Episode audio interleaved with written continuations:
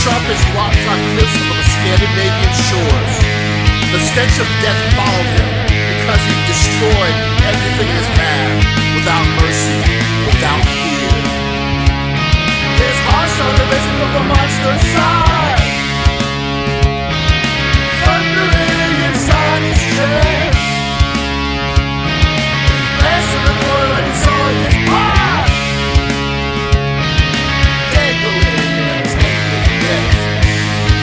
of his beautiful bride sparked a bold rage in him as he yelled out to the pursuing